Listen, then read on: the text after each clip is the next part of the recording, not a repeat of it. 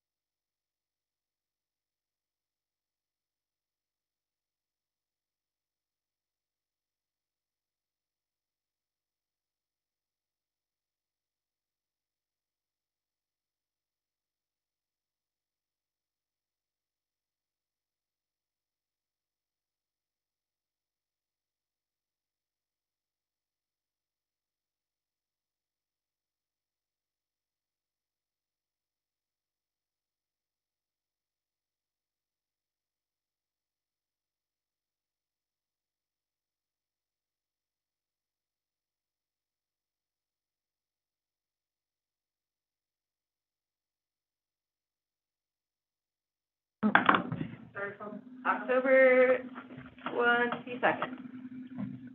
Beautiful.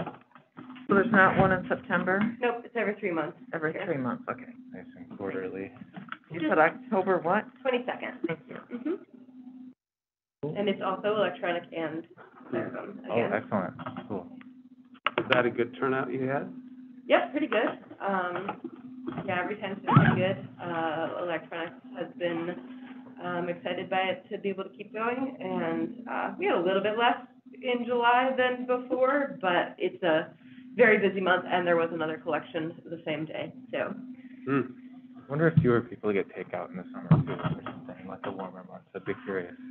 But cool. Now, you know, for the city residents, we have a very nice hazardous waste pickup over at the county. Oh yeah, which is very nice. Cool. Is there some way to make everybody? I think you might get better recycling participation if it's all in one spot. It might. Is that like a dumb idea, or maybe? I think in a perfect world, it would be a great idea. But we've added the electronic recycling with the. Well, yeah, I think that's great. I would love to see that expand. The reality is, it's a bunch of different companies that are dealing with different things, so there's a lot of coordination with that. Single stream recycling does a lot of things, but not everything. And so, since that's their property, that's different. So it's still complicated and more complicated than you'd guess. I got it. Okay, just a thought.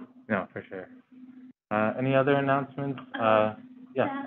No, please. Me, Saturday from 10 to noon, we will be doing a cleanup at the Woods Lake over on the Over Neighborhood Association side on their beach, pulling out some vine and just doing a general cleanup and that sort of thing. Pretty low key, just a few hours for a work session. That's Saturday the 20th? At the beach? Yeah, so there's the city park side, and then the steep stairs that come down on the Parkview side will be over there. Cool. Yeah, we have bittersweet that is swallowing everything. Bittersweet, okay. That's Saturday, August 20th from 10 to noon. Cool. Thank you. Anybody else? Lori, did you want to talk about asylum stuff or get to it when we get to our subcommittees, or are you just here to hang out? Either way, maybe. All right, then we'll hold off for the asylum spot then. Okay, so seeing no other announcements, comments by others on non-agenda items. I think that's kind of the same thing. All good. I'll just throw something out from commission. We're getting a new city attorney. We're going to hire a new city attorney. Please go to kalamazooCity.org/city attorney, or I'm sorry, attorney search. It's a one pager. Just 5 qualities you want to see in a city attorney. We're working with the Michigan Municipal League to do this search. Cool. Thank you for doing that and spread the word. Absolutely. All right. Moving on, unfinished business updates discussion.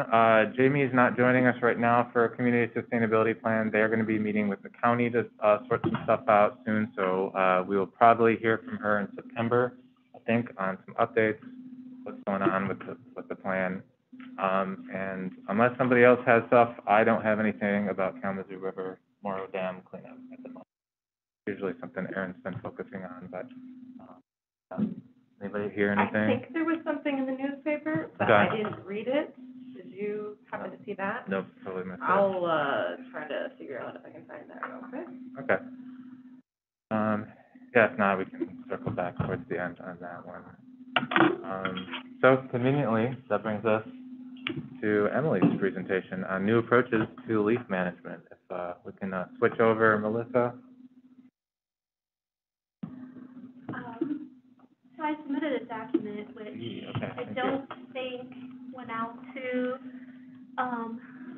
to folks maybe, but I don't know if you want to put it up, or I can just talk through reasoning.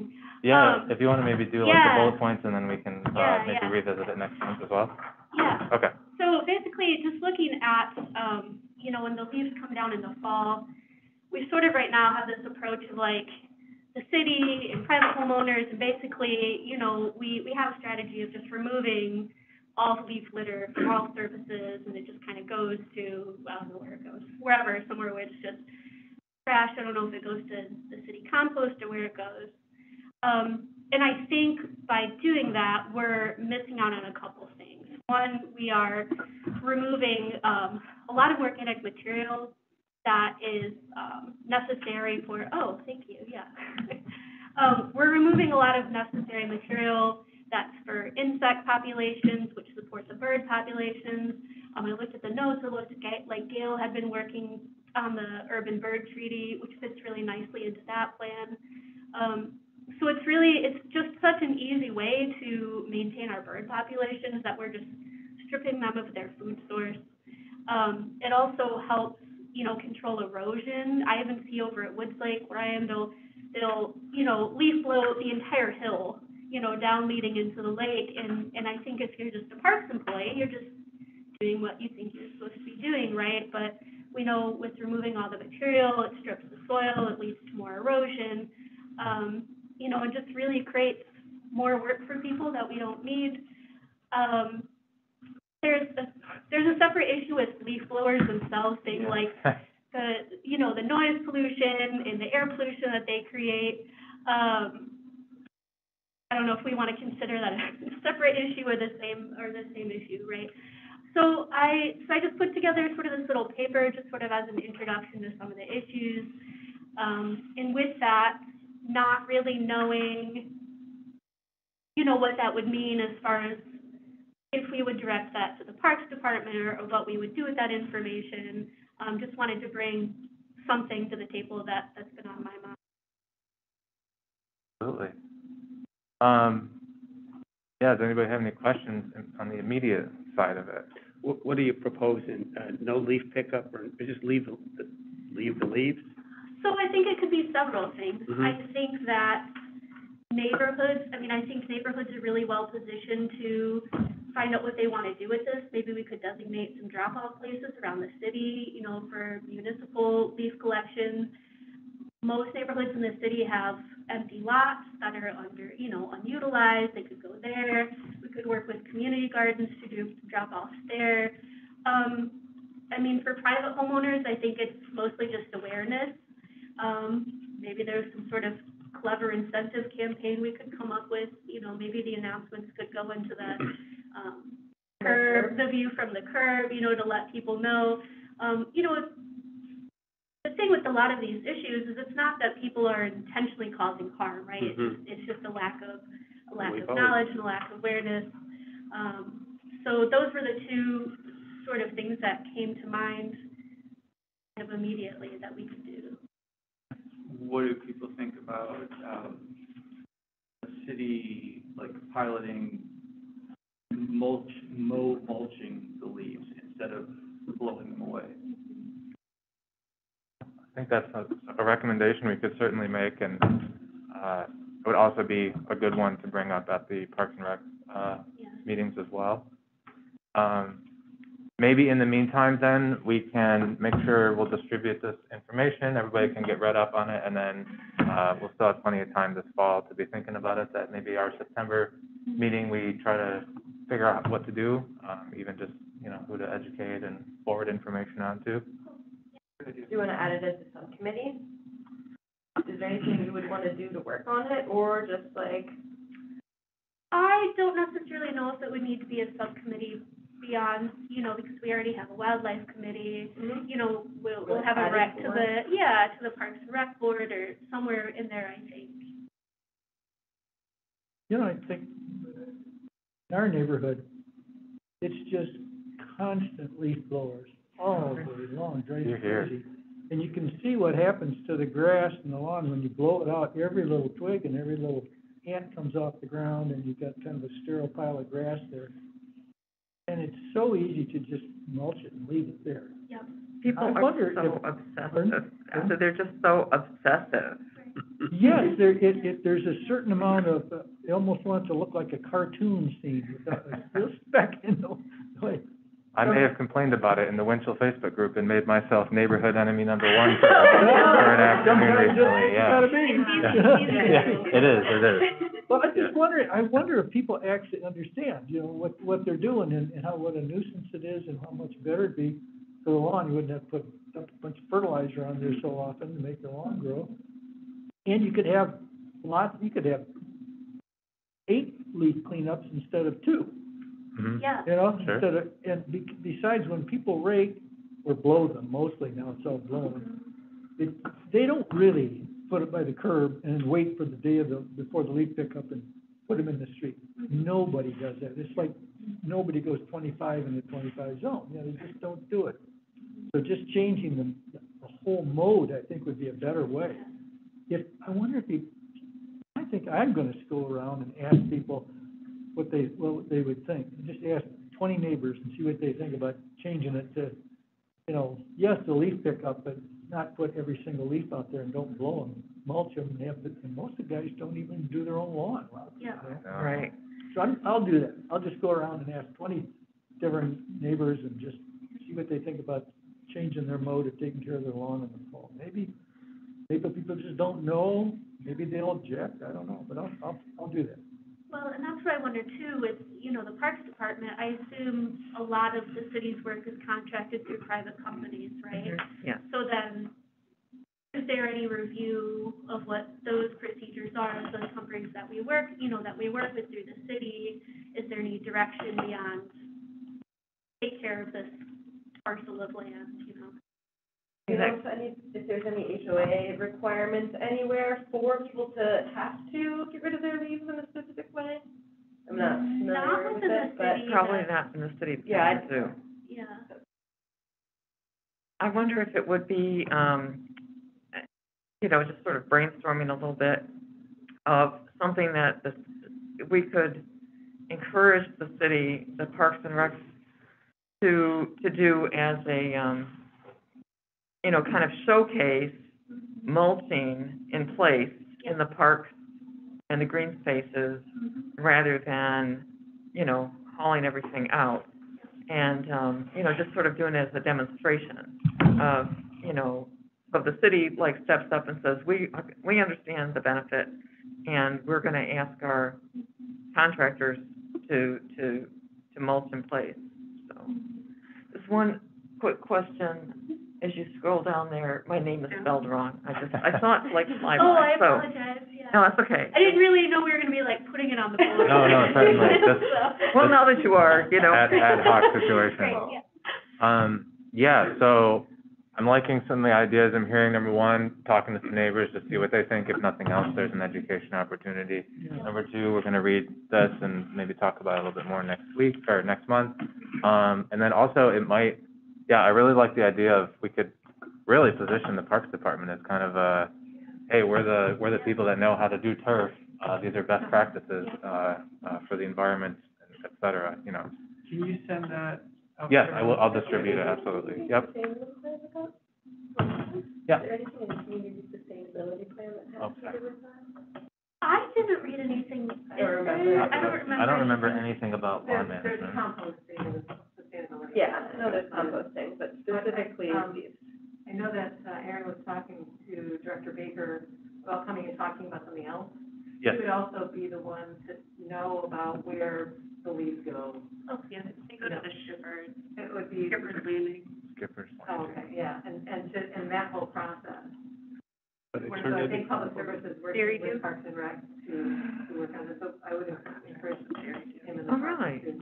That's a good idea. Yeah, we'll be having him. I can't remember if we decided September or October. We're going to be talking about the flood plan. Yeah, that sounds right. Yeah, we're going to be talking about the flood management stuff that he's been constantly working on, and just see where they are on that. So that's a good idea to pick his brain while we have the opportunity. Currently, the city gets over to our composting site, and the contractors.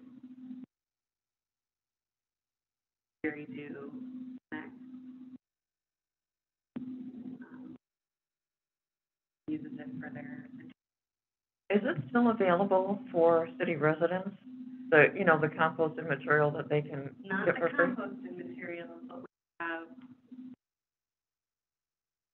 other materials out front that residents. And that is also, where's that? Where's Land Bank? Okay. That's off of East Main.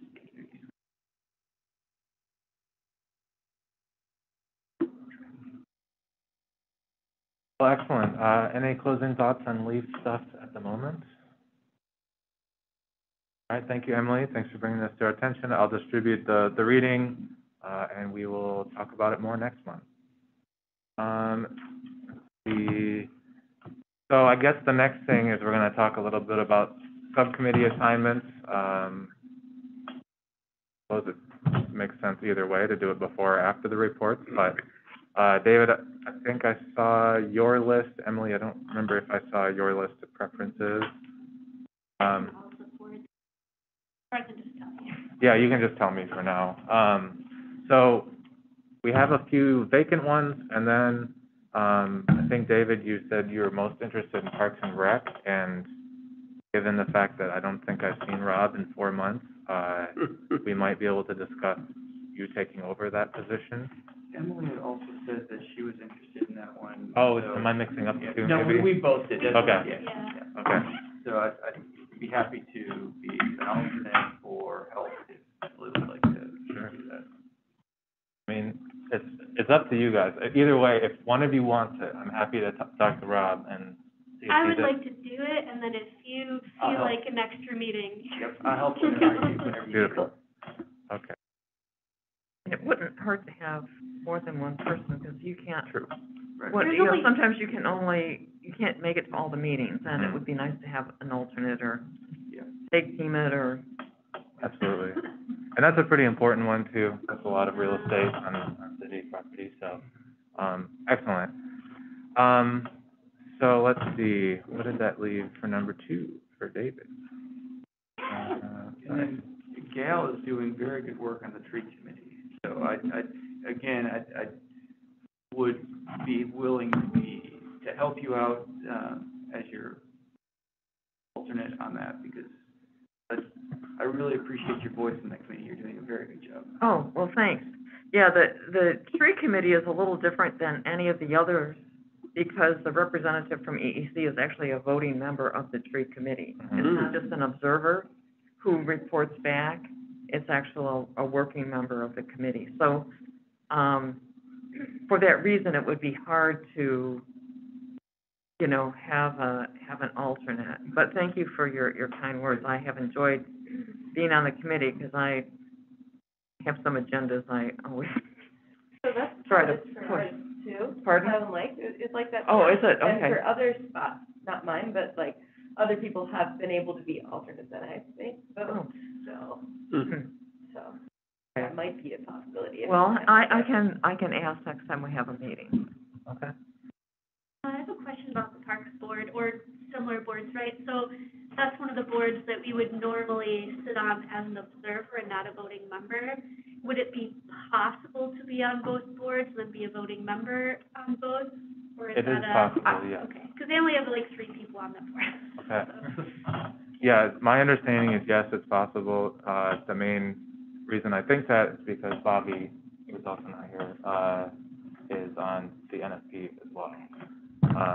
So that's definitely an option if you wanted to be like an official member and then it's like a backup or something.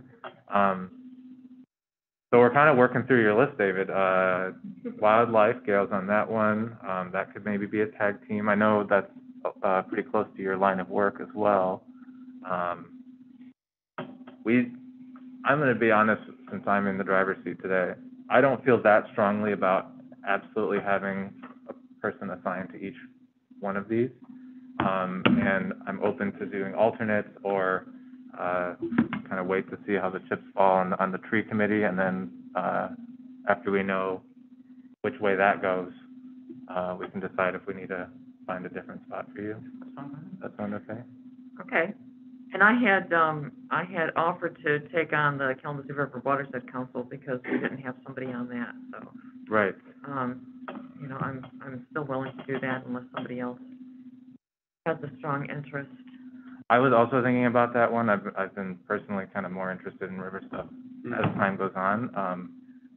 You can obviously take first dibs if you'd like to do that one.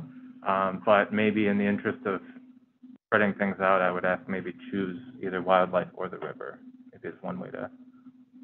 But you don't have to decide now. We can maybe come back in the September meeting and sort that out. But yeah, and Planning Commission is kind of up for grabs as well. I go to it. I don't really think there's a whole lot to report back most of the time. But yeah, how about we just table David's assignment for next month once we know a little bit more. What is the Planning Commission? I think it's the first Monday of the month. I think it was the 4th this month. I watched the recording. I did my homework. Yeah. I could look that up and follow up. But it's a lot of like site review plan and people are presenting like how they want to modify the properties and stuff like that. I think it probably is considerably more important before the NSP was passed, when it was like when there wasn't additional measures of environmental checks there. Yeah. So, okay. So we'll table that one until next month, unless anybody has any closing thoughts on assignment. Is Aaron cycling off this year then? This is his last year, yeah. Okay, so some of his spots will be open to correct. Events, like the older task force. Okay. Yes. So, and that one is kind of perennial up in the air in terms of just waiting on information from DHHS or whoever. That one's like a, I'd almost say like a 0.5 assignment in terms of time commitment. But it is a good thought that we're going to have to think about that in the near future. I don't know off the top of my head. I know there's been many months in which they didn't meet, so that would make sense to me. And as far as I know, they're still waiting on the state on their report, and that's kind of the big thing at the moment. Okay. Well, I'd be interested in serving on that one since I'm not on any of the others. And to be honest, 0.5 aspect is somewhat appealing too. Okay. Working in Lansing. So. Yeah, and yeah, we can maybe we talk to Aaron, and that might be a good one to tag team as we do that rotation. I'll set it. You're up to speed as quickly as possible. Okay. Thank you. Yeah. Okay. Yeah. I was just scrolling, speaking of the Watershed Council, are you familiar with Green Drinks? Yeah. They send a Green Drinks? Yeah. Did you get those invitations? Yeah. Yeah. Because next Tuesday, the 23rd, from 5 to 7 at the State Theater, Doug McLaughlin from the Kalamazoo Watershed Council will be speaking about that. What time was that, sorry? From 5 to 7. 5 to 7. At the mezzanine level of the State Theater. Discussion will start around 5:30. Yeah, they've been stepping those up suddenly again. I'm not sure who puts those on, but Martin. Yeah. Green Council Sustainable Business Forum. So that survived. Okay. Well, it's been a hiatus. Yeah. And now it's being rejuvenated. Good. Well, that would be a good one if somebody wants to go to that and tell us if there's updates. I unfortunately can't make that one. I usually go to those. Yeah? Excellent. Okay. What's the turnout now? I'm just curious. Well, I've only been to one. Okay. There's only been two, and one of them well, maybe there's been three. I've been to two. One of them I couldn't go to because I was given a presentation at the same time, so. It's been, it hasn't been thousands of people yet. I think people are just, it takes some time for people to learn about it again.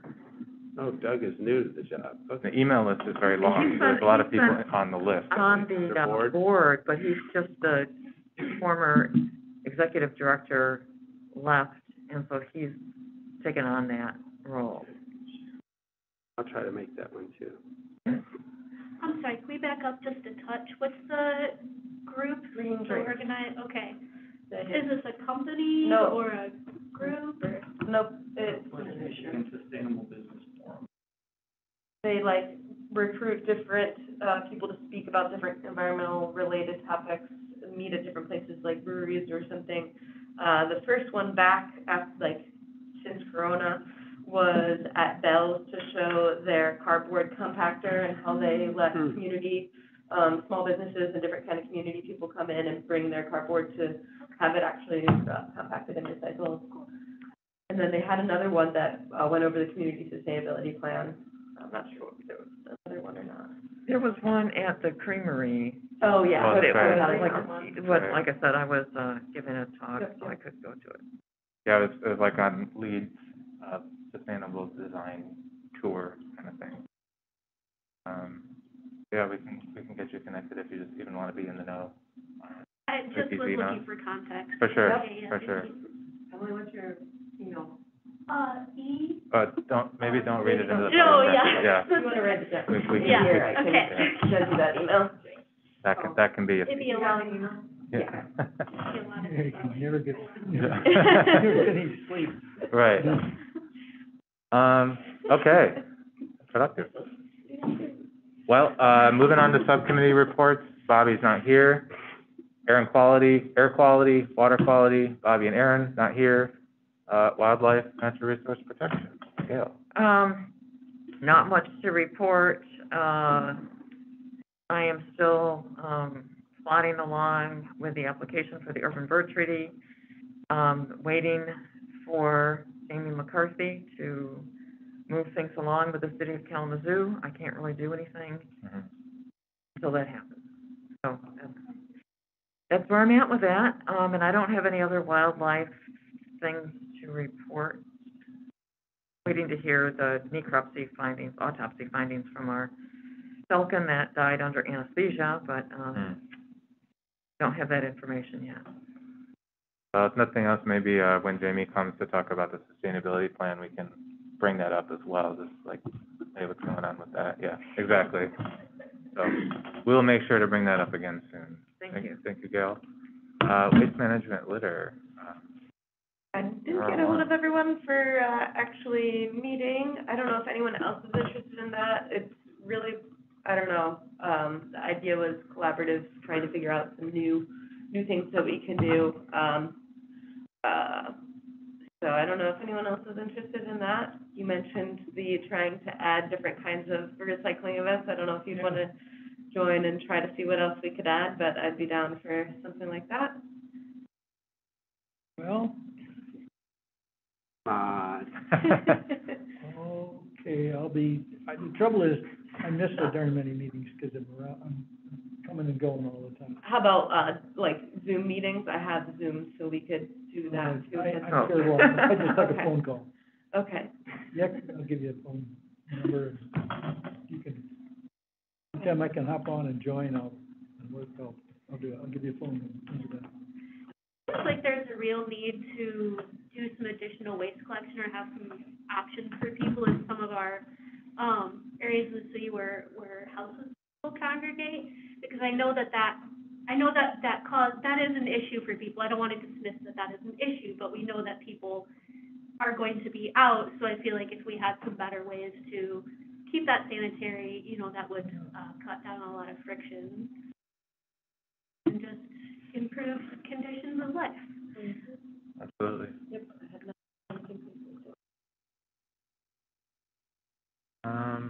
Okay. Planning Commission. Me. Not much to report, actually. They are deleting, basically, part of a street. I wrote down the name, but I don't have that piece of paper on me, unfortunately. But they're doing a development on the northeast-ish side of town.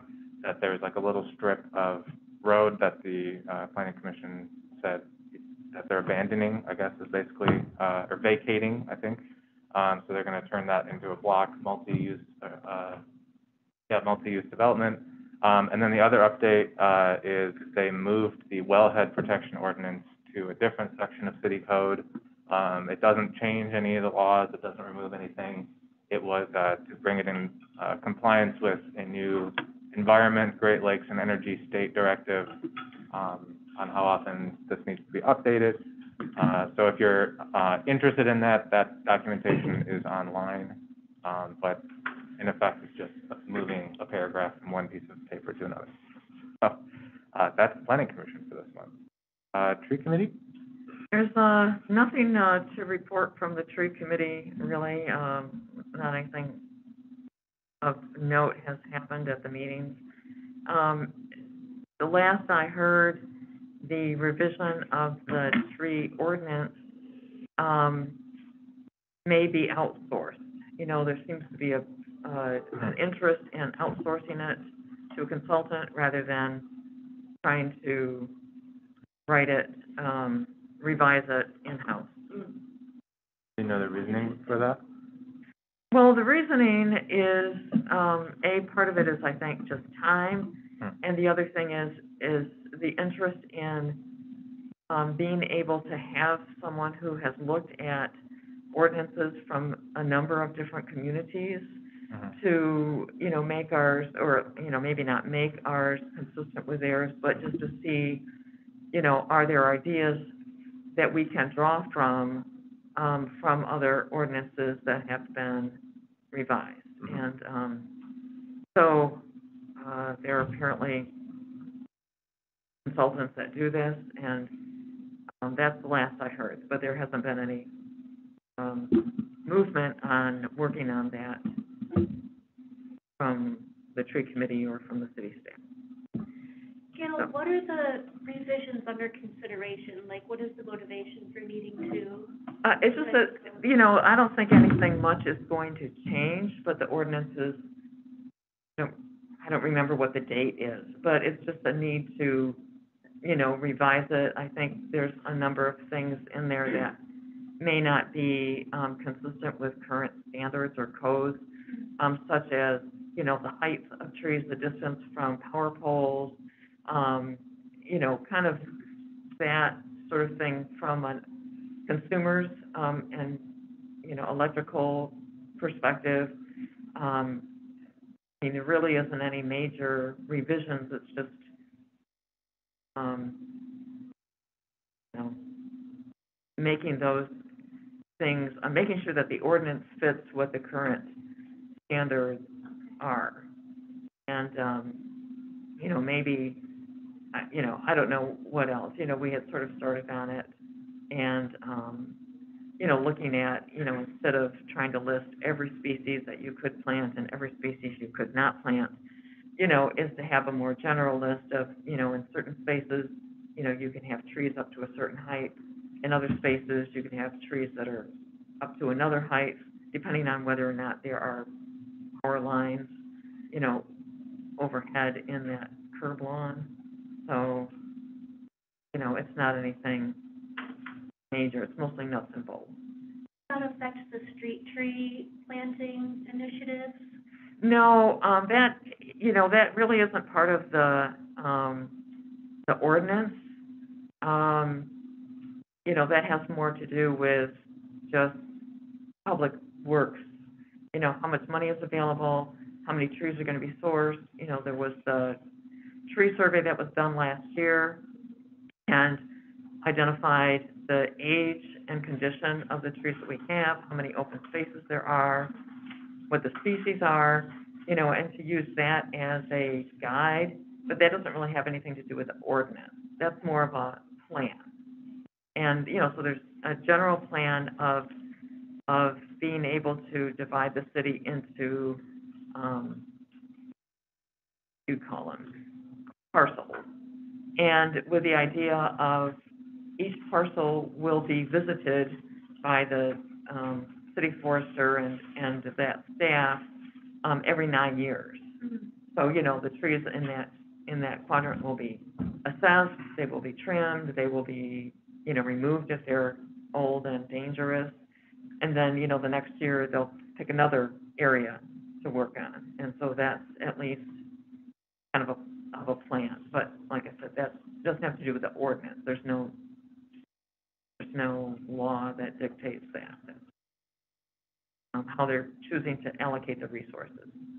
Thank you for that.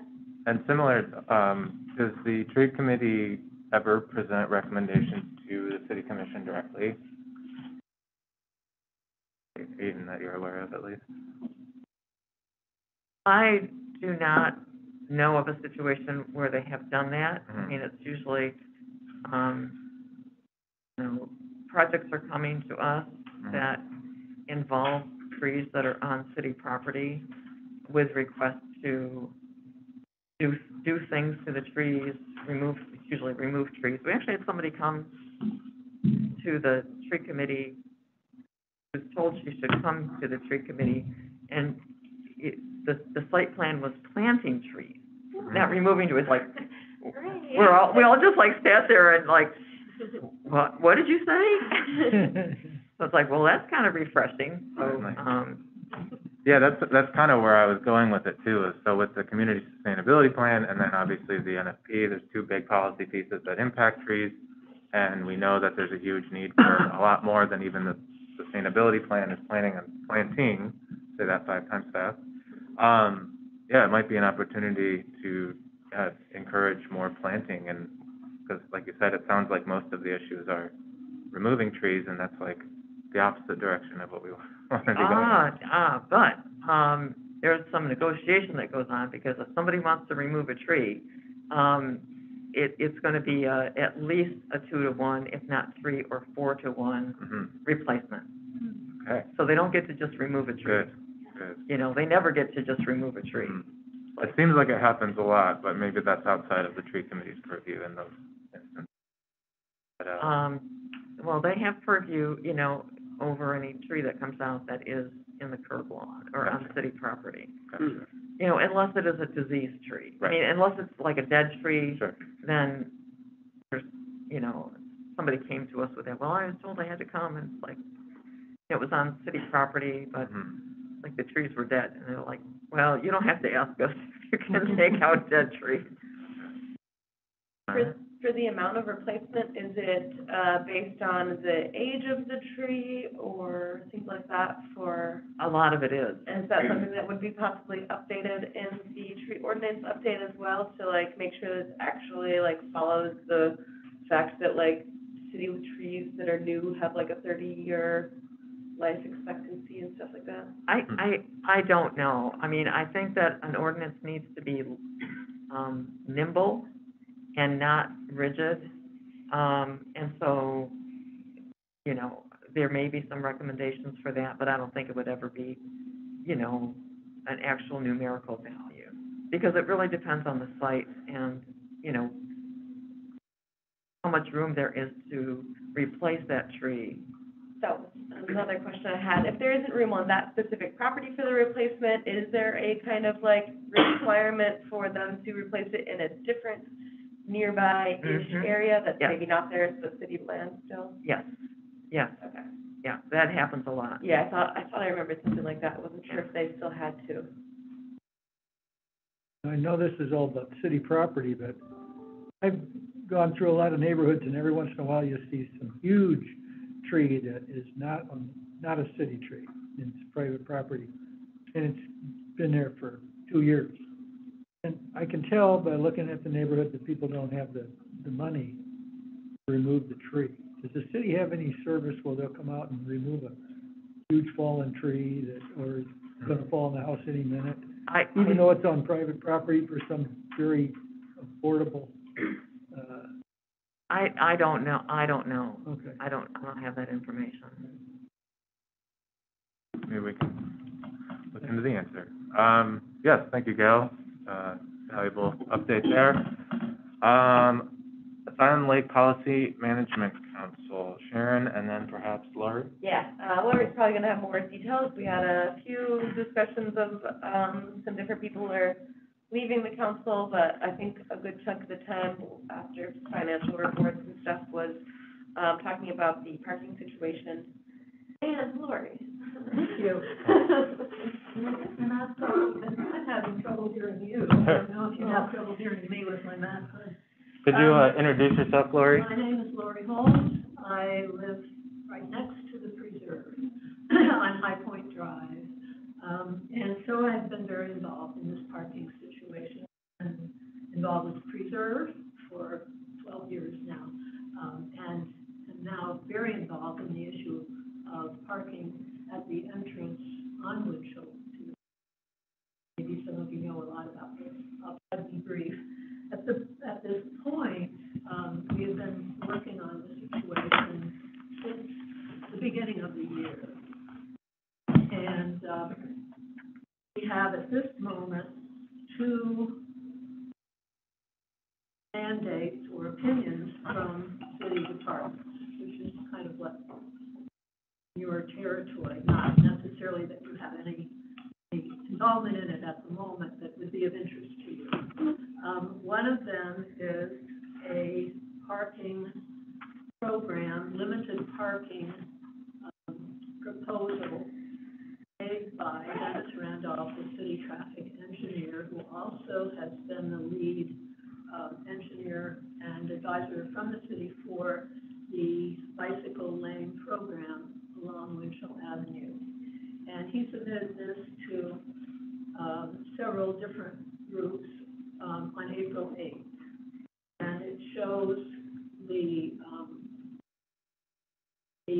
map that he proposed for limited parking between 6 a.m. and 9 p.m. and that it would be on the south side of Winchell, with the bicycle lane still remaining intact on the north side, and it would be an interruption to the bicycle lane, as similarly there's an interruption of various sorts in various bicycle lanes in other streets in the city, which then would enable people who do not live within walking distance of this entrance to gain entrance to the preserve. Otherwise, the direction on the sign, which is here, says go down to Oakland, go up to Parkview, go down Parkview and park there, or go to Drake and park there, which also involves walking twice as far to get to the major attraction for people with kids, people who can't walk very far, which is what we call the spillway, which is the area where the big lake comes down here, then there's a path over it, and there's a creek here with turtles, snakes, minnows, fish, etc., which is what attracts the children, especially.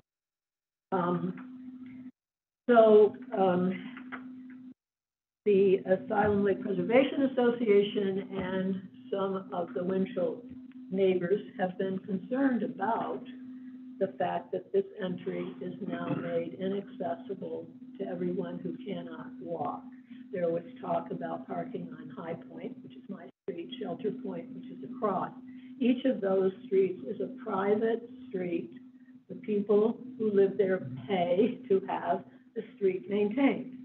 They pay taxes, but the taxes don't pay to maintain the street. And so both of those streets have said, no, we do not permit parking. We're not going to be a parking lot for the preserve. So you're talking about Sycamore, which is some way up, and the people on Sycamore have not been terribly happy with people. These are not wide streets, and just delivery trucks make it difficult to negotiate mailboxes and driveways. So the reason that this is the one recommendation from the city traffic engineer. The other decision was from the planning department, and it said, this is a minor entrance. People can access the preserve from other entrances. This is not something that's important to very many people. And so they have said no parking at this, in this area, even limited, even small numbers, maybe smaller numbers than the original 12 that was proposed by Mr. Randolph. It's just not going to happen. The back and forthing of this has gone on and on and on. A substantial group of area residents, because people come from outside of the neighborhood, not just the ones who live down the street, wrote letters, came and testified and supported this idea at the city commission meeting, but there was, so far has been no move to change this. The Neighborhood Association Board is insisting that the plan of the neighborhood by the city, takes two sides of Winchell, bicycle lane, period. To bring you up to date on what's happening there is that this now, the council, this was brought to the management council of the preserve by Alpha, which has one seat, as Aaron mentioned, she has one seat, and it was highly discussed last week at the council meeting.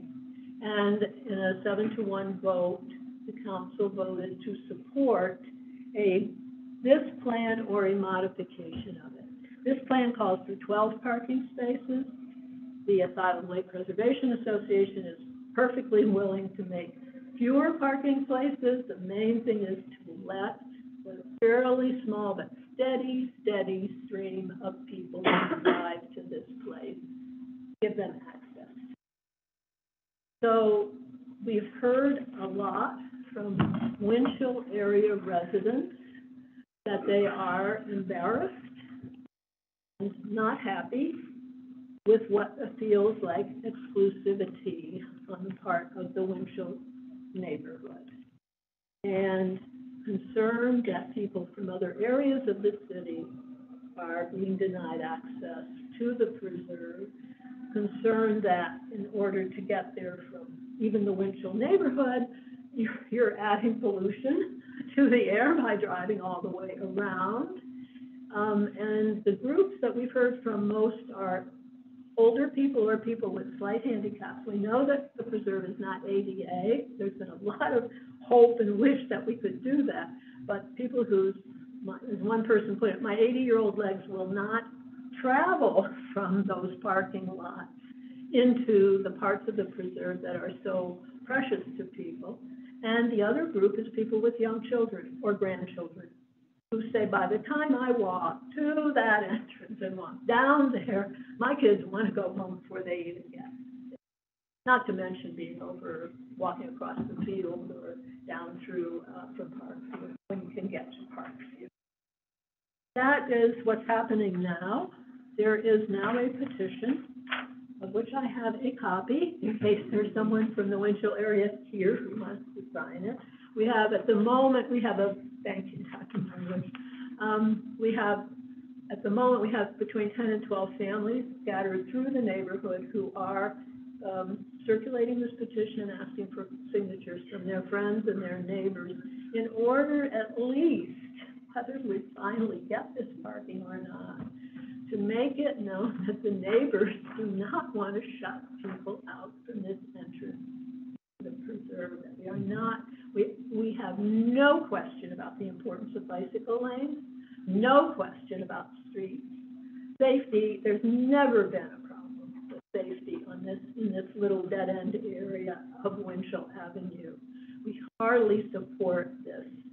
This is something that many, it's every day somebody new emails me and says, I hear about this petition, I really want to sign it, I want to give it to my neighbors. So that's what's happening right now. My hope is somehow that the city is going to take this tiny, less than 1% of Winchell Avenue and turn it into a welcoming place for people who want to come and enjoy the green space. And I especially, well, many things about this take my heartstrings, but one of them is how many people in this town are working so hard to make accessible green spaces, to make, to honor the environment. And this just feels like, thank you for letting me get on my soapbox. Lori, did I hear you correctly to say that the Neighborhood Association, the ODWNA, Open Drive Winchell Neighborhood Association, is seriously opposed to parking along there, and they want to have 2 bike lanes? Seriously, yes. They were the lone vote, correct? Yes, their representative on the council, the management council, was the lone vote against supporting the modification of this. And the Alpha group, I know, I have not, I don't know how many of you know Mark Hoffman, but he's been in city politics forever and is highly respected. He was the designated person from the Asylum Lake Preservation Association to negotiate with Mr. Randolph and the city and ODWNA about this, because we in Alpha are perfectly happy to be flexible about the number of parking, and it was suggested that the council shortening the hours. If there is bicycle traffic in the morning, let's not start this permitted parking until noon or 10 or whatever. And one little tiny tweak that you might do where they do it in a lot of parks is dawn till dusk instead of exactly. You know, exactly. Like that's another way. It's been, there's never been an official statement from ODWNA, but there's been correspondence back and forth between Alpha and ODWNA and requests from Alpha to meet and talk about this. This moment is it. So anyway, I just wanted to inform you about this. Well, maybe we need to have a few people go to that meeting who are in favor of this new plan. Go to which meeting? We've been at the city commission. The neighborhood association meeting, and just change some laws. I have had for 30 years a meeting right after this one on the third Wednesday of every month. Yeah. And so I have never been to a meeting. I've been on mailing lists and so forth. We would be happy if, and the hope is that this petition from the neighborhood, it's definitely neighborhood at this point, because we don't have the time and the manpower, person power to expand it. We know we could get it. Because the other important thing to remember is people have gotten $20 parking tickets by parking there when they didn't realize that the rules had changed. Yeah. Question. So does the addition of these parking spots, does this make any infrastructure changes to the road? Are you widening the road? Are you taking anything out? Is there just nothing they do within that lane you can park here?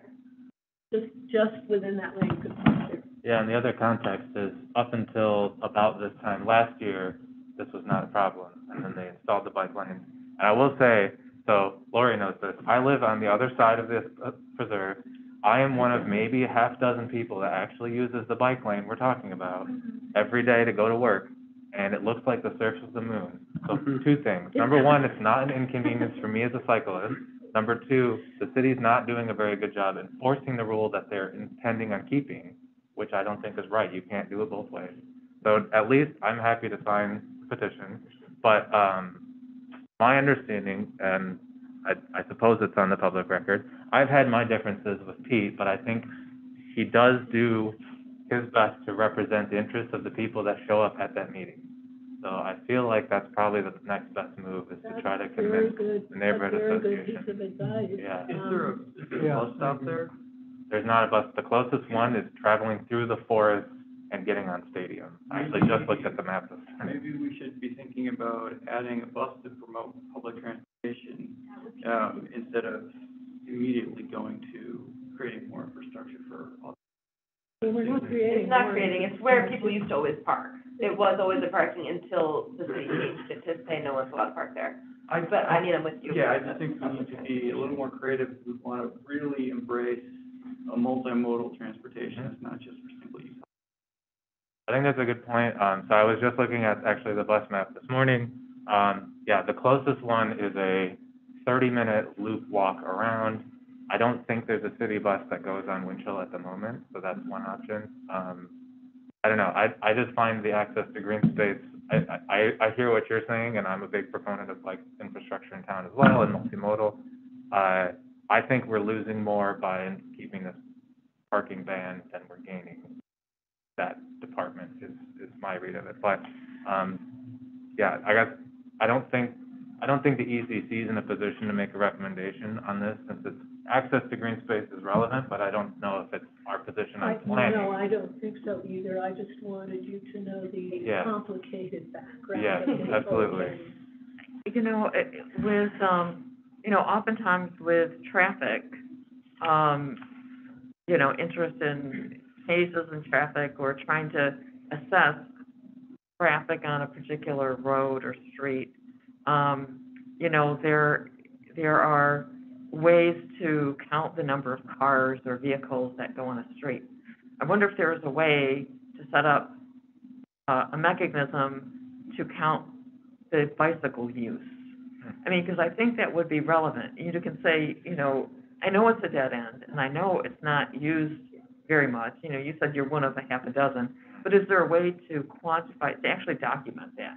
Like, this is, you know, this bike lane is used so infrequently that it's hard to justify keeping, you know, people with, you know, elderly people or people with families or people who would like to access the green space but can't walk that far from using it. Mm-hmm. Yeah. And, you know, and I don't know if there is or not. You know, you can set up, you know, a trail cam and catch the bicycles going by, but well, and it's also not blocking bicycle access. Yeah. You can cross the street and ride or walk your bike on the other side of the street and go back again. Right. I mean, yeah, I'm familiar with the area, so I know it's not. That's the main thing is I'm literally riding in the middle of the street because I mean I know this is short-term thinking because you say it's like the crater of the moon. It is, yeah. So I mean it's hard to plan on like okay the city street is now bad, maybe it won't be in the future. So that's not that great of a reason to be fair. But yeah, I don't know. Yeah. So in my view, I think we're losing more than we're gaining by enforcing this. Yeah, this isn't taking away the bike lane in general. It's just making it be able to do both things. And I don't know if I agree with the trying to count. It's definitely proven that when you're adding more bike lanes, more people are going to be using them. So that's like counting them now when they're continually still working on connecting all of these different bike lanes isn't like wouldn't be full data yet. I guess. That's Are the parking spaces in front of Winchell? There are parking spaces in front of the elementary school, aren't there? Yeah, they're regulated, and I think at the moment you have to be in the car because it was the idea was we can't let our kids off at the school now because you don't allow parking. So then they made the dashed lines instead of the. And that was actually my last disagreement with Pete, the president of the neighborhood association. There is, it's not also very well enforced. So theoretically, parents are only supposed to park there during pickup drop-off time at the school, but a lot of parents, in order to not have to do a UE, will park on the other side, which is a bike lane, and I have an issue with it because you can't have both sides. So I think it's a good question, but it's temporary for a particular thought. Plus, when they park on both sides, very narrow going through there, and you never know when some little kid's going to cross the street. Exactly. It is a real danger to try to drive through there when school is letting out or starting. It is just a chaotic jack-up mess. And getting more cars out of there in the long run is the best plan, certainly. I think if we don't have any more discussion points on this, thank you, Lori, for the presentation. Very much. Always nice to be back here. I come off anytime. Absolutely. Thanks for joining us. Miss you too. Excellent. Okay, so Park and Rec Advisory Board, Rob's not here. Wellhead Protection Program, we've just got updated on that recently, so we're good. Unless anybody happened to see it, I don't think we have anything from the Watershed Council at the moment. And then Odor Task Force, so Aaron is out. So, okay, last thing I have, and then we're going to go to public comment real quick. I don't want to vote on this, just a brief discussion. I was wondering what people might think of providing the City Commission some update every meeting. Even if it's a single paragraph, here's the issues we're hearing. Obviously, Jean is reporting back on what she's doing, but maybe just as an addition to the stuff that you're doing so you don't have to wait on the meeting minutes, which are habitually really late as well. So just discussion, yeah. You're in favor? I did check with the city clerk, and all of the minute meetings for ETC are up now. Beautiful, thank you. That's the last time. What we do get is a Friday email. What commission gets is a Friday email from the city manager's office. Okay. And updates every Friday about what's going on. So after this meeting, if there's something significant that you voted on or that we were going to send, I would put that into our Friday email. It's something that Aaron or the chair could easily do that, or I could, I do forward it as well. Appreciate that context. Yeah, so, and that's the thing is I wasn't even thinking of necessarily things that we vote on, but just kind of these are the issues we're hearing from the community. on one hand, I wouldn't want it to just become background noise for you guys, but on the other hand, I feel like if you're only hearing us when there's huge things, it's easy to forget that we're doing stuff aside from. So obviously, I don't know if the chair would want to summarize everything that's important that came out of the meeting, or that we're working on, or if our liaison, Melissa, you tend to put things in as well to the Friday email, especially when we were working on the CSP. Yeah. You know, those things came to us through there. So, so Jean will be the one to, Jean Talando will be the one to, the city liaison that would incorporate her thoughts into the city community. So I didn't want to make any decisions today. I just kind of want to put the idea out there if anybody has thoughts, and I'll talk to Aaron about it, and maybe we can put it as an agenda item. Yeah, maybe talk to Jean and make sure that she just summarizes what happened at the meeting, and it would be great to have the commission know. Right, and I think it would be a nice setup too. Part of my thinking is if we want to become an oversight element of the community sustainability plan, I think it would be better to be hearing from us regularly in that setting too.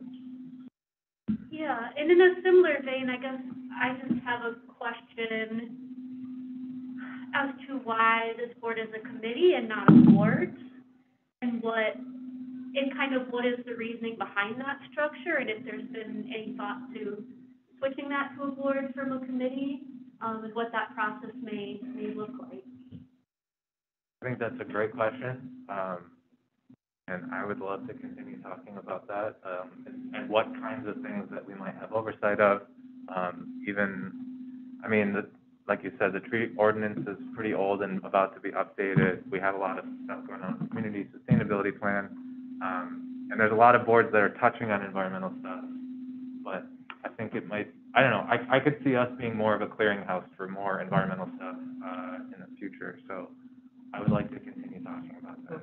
I think one of the problems with that is we're not elected. And since we're not elected, everybody who votes will elect the commission, and then we have to work through them.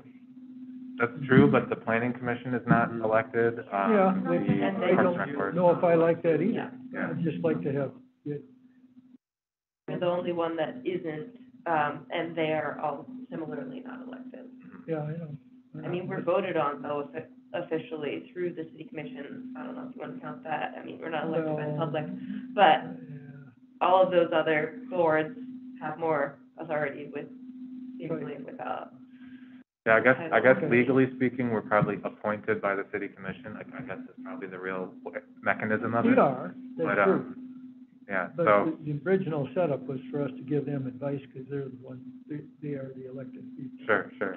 Are the boards, the groups that are actually boards, aren't those partially filled with city staff? I mean, they're actually a function of city government, and we're not. I mean, we have a liaison, but we don't have, a staff member that sits on this, committee. That's why it's an oversight committee. So I mean, I just think that might be part of it. The difference, and I've never really thought about it. Sure. But it is set up differently than a board. Right. Yeah. So at least with the Planning Commission, it's a mixture of public and city employees that have votes on there, and maybe that would be what it would become. We'd have maybe some from Parks and Rec, from Public Works, or something like that. But I don't know. I just wanted to put the idea out there. Maybe sit down and percolate. I haven't talked to Aaron about it yet, but I really love that idea. I've been thinking about the same thing for a while. So yeah, I wonder if maybe that's a question for the new city attorney. If that's something that they would take a look at. Yeah, even what the mechanics of how that would work. Absolutely. Okay, thank you for entertaining that. Can we do public comment? See if there's anybody on the phone.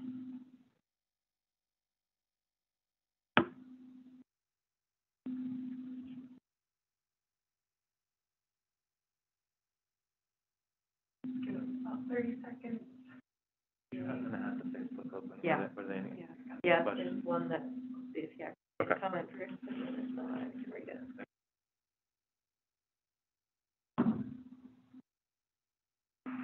While we're waiting, this is a threat for the architects that have been by CPED for downtown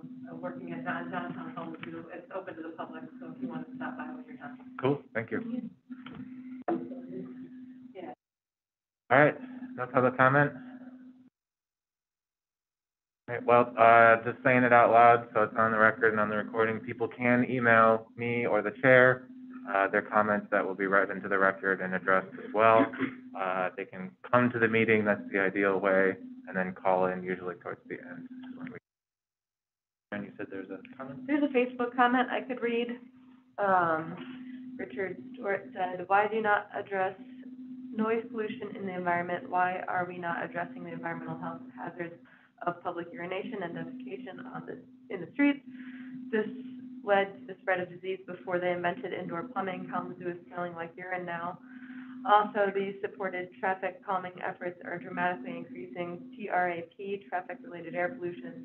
Why are you not holding these planning of the ridiculous measures accountable for the increases in air pollution from all of the starting and stopping and increased wear from braking dust? Constant speeds, reducing emissions, and starting and stopping at increases. He said could not get through on a call on public line to ask about requiring all road planning and traffic calming discussions to require not increasing TARP, traffic-related air pollution. All the efforts so far are increasing traffic-related air pollution, and no one is discussing TRAP. Since you did not take public call-ins, please acknowledge this public request for the addition to TRAP discussions and any further traffic calming, lane changes, bicycle lanes, etc. They are increasing traffic-related air pollution. Okay. I'd like 5 hashtags. Yes. Well, number one, thank you for your comment, Richard. Sorry you couldn't get in on the phone line. If you're still listening, we appreciate your Facebook comment. There's a lot of material in there. The main thing I would say, though, is if you want to address TRAP, we would love to see some data and some supporting documentation on that. Number two, I think if you give it a little time, the idea with traffic calming is to encourage people to not drive in the first place and give alternative methods, as David highlighted. So ideally, in the long term, even if that is an issue, we can address that. And number three, I don't think the city smells like urine. Sorry, that's just a disagreement. Yeah, there's certain places that do, I can tell you that. Sure, but, and it's a hot button issue right now. We could definitely, if we're talking waste management, we could do better about public restrooms available to everybody downtown, certainly. And I think that's a legitimate concern, but that's outside of our purview. It's not legal for urination or defecation. It is just a fine instead of jail time. So there's no... I don't know what to say, but I definitely don't feel like that is incentive for people to start doing something that they previously wouldn't have already done. Also, public restrooms is definitely an issue. They have been continually decreasing while the need has been increasing. So that would be something to actually work towards. But again, that is not our place exactly either. So yeah, Richard, I guess if you're listening, definitely when it comes to the bathroom issue, City Commission is the folks to tell that we need more public restrooms, absolutely. Look forward to more information on the TRAP situation, and thank you for your call. So unless anybody has any closing business, we can adjourn. All right, meeting adjourned. Thank you, everybody. Very good. Well done, Aaron. Thank you. What's the plan for more public restrooms? I don't know what the plan is.